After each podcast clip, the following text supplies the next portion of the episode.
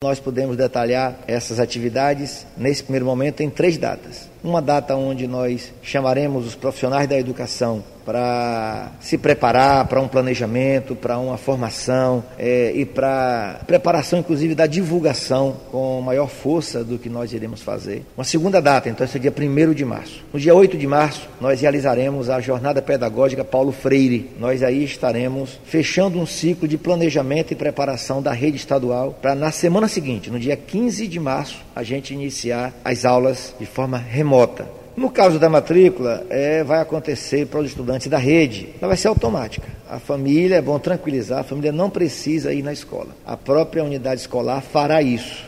Então ela é automática. Agora, é claro, vai sempre ter um pai ou uma mãe, um responsável que vai querer saber. Não há problema nenhum. Nós vamos disponibilizar canais de comunicação com a escola, com a secretaria, com a ouvidoria, para tranquilizar os pais sobre isso. É, e se precisar, nós pedimos que nesse momento a gente evite isso. Se precisar ir à unidade escolar, nós vamos preparar um horário, planejar para que não haja aglomeração nas escolas. Então, da matrícula é isso. Mas e os estudantes que não são da rede estadual, que é do município, que é da rede particular, que porventura queira vir? Nós abriremos um calendário, já anunciaremos essa semana, um calendário, porque nós temos municípios que estão tá em um patamar de reposição de 2020, o que já concluiu o ano de 2020. Então, temos realidades diferentes. Então, cada realidade será tratada como se fossem as diferenças específicas de cada um. Então, nós teremos um calendário de matrícula que responderá à demanda de todos os estudantes da Bahia. Não ficará estudante de fora, por qualquer motivo. Tá? Nós cuidaremos disso.